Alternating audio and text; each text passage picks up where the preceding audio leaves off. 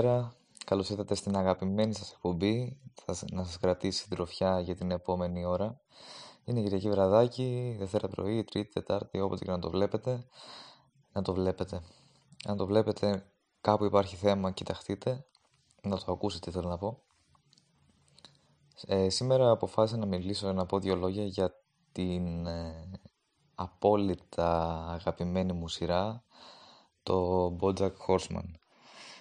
Ο λόγος που το κάνω αυτό είναι επειδή γενικά είναι δύσκολο να δώσει σε κάποιον το γιατί πρέπει να δει μια σειρά, όχι ότι πρέπει, να πείσεις κάποιον πολύ περιληπτικά να δει μια σειρά όταν μάλιστα αυτή δεν τον εμπνέει κιόλας με την πρώτη ματιά. Επειδή έχει τύχει αρκετές φορές να προσπαθώ να το κάνω, δεν τα κατάφερα και πολύ καλά, γι' αυτό θα ήθελα να τα πω κάπου μαζεμένα για να υπάρχουν. Καλό ακούω. Πάμε λοιπόν να τα πούμε. Καταρχάς πρέπει να πω ξεκινώντας ότι η γνώμη μου για την αξία της σειράς ίσως δεν είναι αντικειμενική στο εκατό τοις εκατό, καθώς ε, είμαι γκρούπι. Αλλά αν εξαιρέσουμε αυτό, δεν έχω κανένα άλλο κίνητρο να πείσω κανέναν να δει αυτή τη σειρά. Πρώτη φορά είδα BoJack πριν περίπου τέσσερα χρόνια, με απαιτήσεις και οπτική όπως και οι περισσότεροι τους οποίους αναστρέφομαι σήμερα, δηλαδή ότι είναι ανάλογο με κοστούμι, χαβαλές, χασχαρίκες, χαχαχά κλπ. Και τέσσερα χρόνια μετά με κάποια επεισόδια να τα έχω δει και πάνω από δέκα φορές, γιατί no life και τα σχετικά, μπορώ να πω ότι πλέον βλέπω τη σειρά πάρα πολύ, με πάρα πολύ διαφορετική ματιά και από αρκετά διαφορετική σκοπιά. Για να μην μπω στη διαδικασία να κάνω spoil, παρόλα αυτά θα προσπαθήσω απλά να αναφερθώ σε κάποια σημαντικά περιστατικά κατά τη διάρκεια της σειράς από μια πιο κοινωνική ίσως σκοπιά, θέλοντας να δώσω μια εικόνα για το πόσο βαθιά και βία πολλές φορές η σειρά δίνει μέσα από άλογα, γάτες και κότες κάποιες από τις μεγαλύτερες αλήθειες της ζωής και το πώς βλέπουμε πράγματα που δεν συζητάμε ούτε καν μεταξύ μας να δίνονται με απόλυτη γλαφυρότητα μέσα από ένα καρτούν. Δεν ξέρω αλήθεια αν έπαιρνα ποσοστά ή του είχα γράψει εγώ τι μπορεί να έλεγα. Με ακούω όλη την ώρα αυτή. Για να πάρουμε τα πράγματα από την αρχή, θα δώσουμε ένα μικρό background των κύριων χαρακτήρων της σειράς για να μπορέσουμε να συνεχίσουμε. Δεν έχει πολύ σημασία, αλλά πρέπει να το κάνω. Ο πρωταγωνιστής μας είναι ο BoJack, ο οποίος είναι ένα άλογο, αλλά εκτός από αυτό είναι ένας πολύ πλούσιος και διάσημος ηθοποιός της δεκαετίας του ενενήντα, ο οποίος ήταν πρωταγωνιστής μιας πολύ επιτυχημένης σειράς που ονομαζόταν Horsin' Around. Ε, αυτό. Ουσιαστικά. Η καριέρα του BoJack μετά το τέλος αυτής της σειράς ουσιαστικά σταματάει να εφίσταται μέχρι και το παρόν στο οποίο βρισκόμαστε, έχοντας αφήσει στον BoJack πολλά λεφτά. Ένα μεγάλο σπίτι, υπερπολιτελή αυτοκίνητα, τη δυνατότητα να μπορεί να κάνει ό,τι θέλει χωρίς τα χρήματα να είναι το πρόβλημα. Και αυτό τον οδηγεί στο να είναι ένας τύπος τίγκα της καταχρήσης, από αλκοόλ, τσιγάρα μέχρι χάπια και ναρκωτικά, που αθρηστικά μπορεί να πατάνε απόθεμα μεγάλων φαρμακείων της χώρας.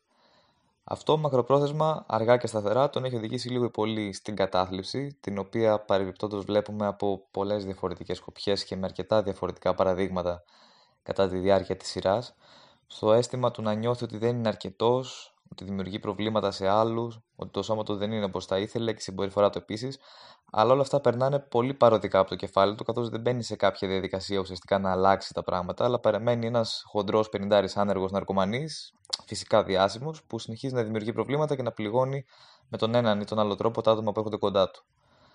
Παρ' όλα αυτά, το θετικό με τον BoJack, όπως λέει και ο ίδιος, ένα πρωί χαμένος στη σκέψη του, είναι ότι είναι σκουπίδι και το ξέρει. Σε αντίθεση με τα υπόλοιπα σκουπίδια που δεν έχουν ιδέα, και αυτό τον κάνει καλύτερο σκουπίδι. Ο BoJack συγκατοικεί με ένα μακρινό ή και όχι ξάδερφο του Τζέσι από τον Breaking Bad, τον Todd, ο οποίος είναι ένας πολύ χαλαρός τύπος και δεν ασχολείται με τίποτα. Αν είσαι κάτω από εκατόν είκοσι κιλά, τότε σίγουρα σε έχει πιει.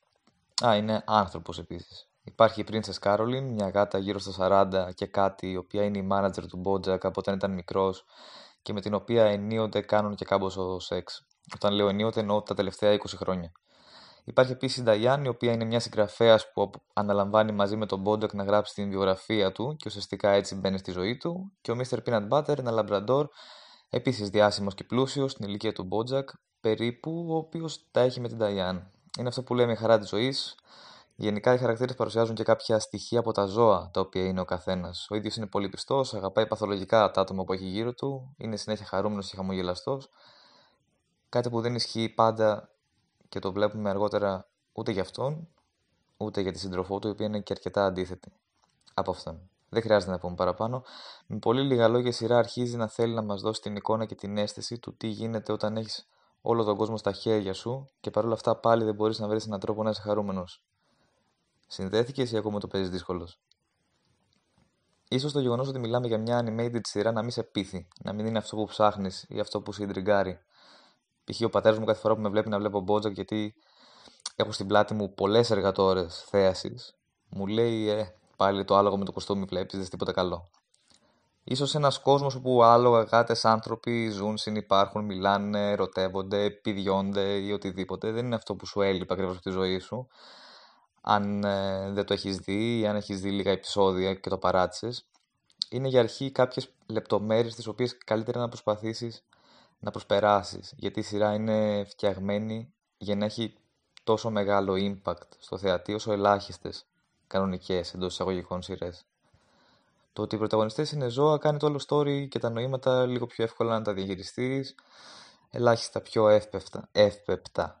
Και λέω ελάχιστα γιατί όσο προχωράς θα καταλάβεις ότι μιλάμε για μια σειρά αρκετά βαριά. Η πρώτη σεζόν μας δίνει μια εικόνα για το πώς κυνηγάμε συνεχώς την ευτυχία και ότι η διαρκής αναζήτηση για το νόημα της ζωής θα μας αφήσει εν τέλει ανικανοποίητους μακροπρόθεσμα. Μας δείχνει επίσης ότι το να κάνεις κακά πράγματα και να συμπεριφέρεσαι άσχημα στους ανθρώπους γύρω σου και μετά να τους ζητάς συγγνώμη όταν αυτό δεν σταματάει ποτέ, δεν είναι ok. Βλέπουμε τον BoJack να ζει σε μια άνετη ζωή που το έχει προσφέρει η επιτυχία του παρελθόντος, ξοδεύοντας όπως θέλει τα λεφτά που έχει βγάλει, αλλά αυτό να μην είναι αρκετό και να μην το γεμίζει, με αποτέλεσμα να θέλει να γράψει τελικά μια αυτοβιογραφία με μόνος σκοπός ουσιαστικά να θυμίσει στον κόσμο πόσο σημαντικός είναι και τις μεγάλες κορυφές που έχει αγγίξει. Δεν θέλει να ξεχαστεί. Κάπου εδώ έρχεται η Diane στην ιστορία, καθώς ο BoJack δεν μπορεί, δεν μπορεί μόνος του να γράψει το βιβλίο, χάνει συνεχώς deadlines και το αναβάλει συνέχεια. Γενικά παίρνουμε μια πρώτη εικόνα για αυτόν. Βλέπουμε ότι είναι παρορμητικός, αρκετά εγωιστής ε, και λίγο μαλάκας εδώ που τα λέμε. Ήταν πάντα έτσι? Όχι ακριβώς. Το μεγαλύτερο κομμάτι της προσωπικότητάς του είναι ένα συνοθήλευμα από παιδικά τραύματα. Τους γονείς του να τον αντιμετωπίζουν σαν ατύχημα που τους διέλυσε τη ζωή και διάφο- με διάφορα flashback βλέπουμε τη μητέρα του να του θυμίζει με κάθε ευκαιρία ότι της κατέστρεψε τη ζωή και ότι είναι ό,τι χειρότερο της συνέβη ποτέ. Ταυτόχρονα βλέπουμε και μια τεράστια αλλαγή από τα χρόνια που δεν τον ήξερε κανείς και ήταν απλά ένας κοινός θνητός, στα χρόνια που μπαίνει στα φώτα και έρχεται η πρώτη γνωριμία με το αλκοόλ. Γενικά είναι μια σειρά ύμνος στις ψυχικές και ψυχολογικές διαταραχές και τους εθισμούς και βλέπουμε ότι το να τρέχεις να ξεφύγεις από τα προβλήματά σου δεν κάνει ποτέ τα πράγματα καλύτερα. Ότι δηλαδή, αν αφήσεις καταστάσεις και θέματα άλυτα, μπορεί μεν να ξεχαστούν, αλλά θα είναι πάντα εκείνες που κυνηγάνε. Είτε αυτό σημαίνει ότι θα εμφανιστούν μπροστά σου παρανομίες και εγκλήματα, για παράδειγμα, που έχεις κάνει, είτε θα σε κυνηγάνε στο μυαλό σου, και αυτό είναι το μόνο μέρος από το οποίο δεν μπορεί να ξεφύγεις ποτέ.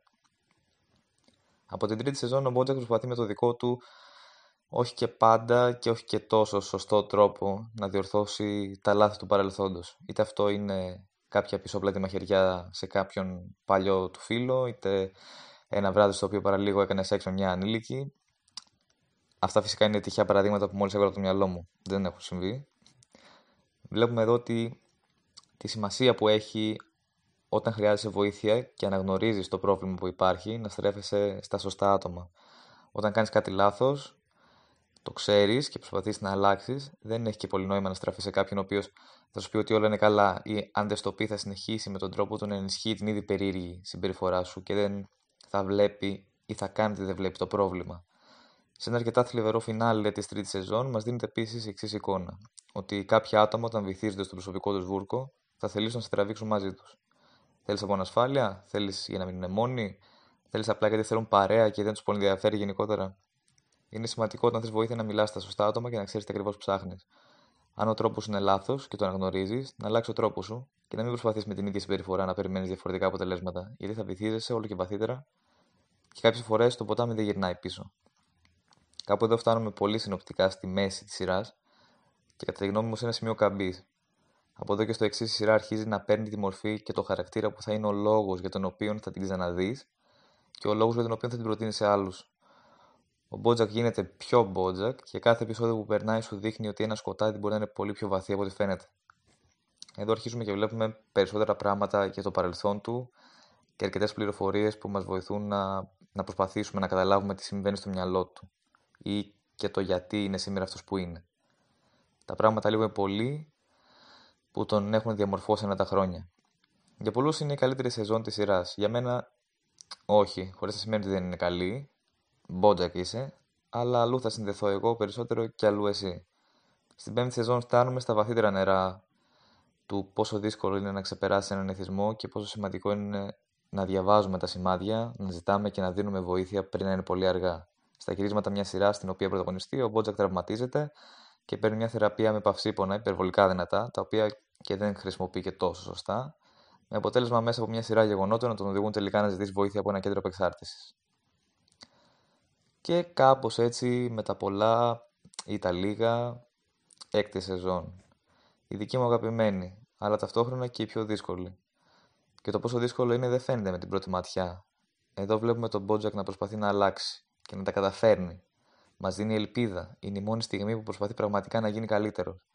Η ζωή του αλλάζει ολοκληρωτικά, προσφέρει στους γύρω του, αποτελεί πρότυπο για αρκετούς, δεν πίνει σταγόνα αλκοόλ και όλα δείχνουν ότι έχουν αλλάξει, ότι όλα θα πάνε καλά. Το μεγαλύτερο πρόβλημα που είχε ο Μπότζακ, ο μόνος υπεύθυνος για τα προβλήματά του, δείχνει να μην είναι πια εδώ. Ναι. Θα ήθελες και θα ήθελε. Γιατί καλός ή κακός δεν μπορούμε από τη μια στιγμή στην άλλη να αλλάξουμε τα πάντα. Υπάρχουν πράγματα που γράφονται και πράξεις που έχουμε κάνει. Και ακόμα και αν εμείς θέλουμε να τις ξεχάσουμε ή τις έχουμε ξεχάσει όντως, αυτές είναι ακόμα εκεί.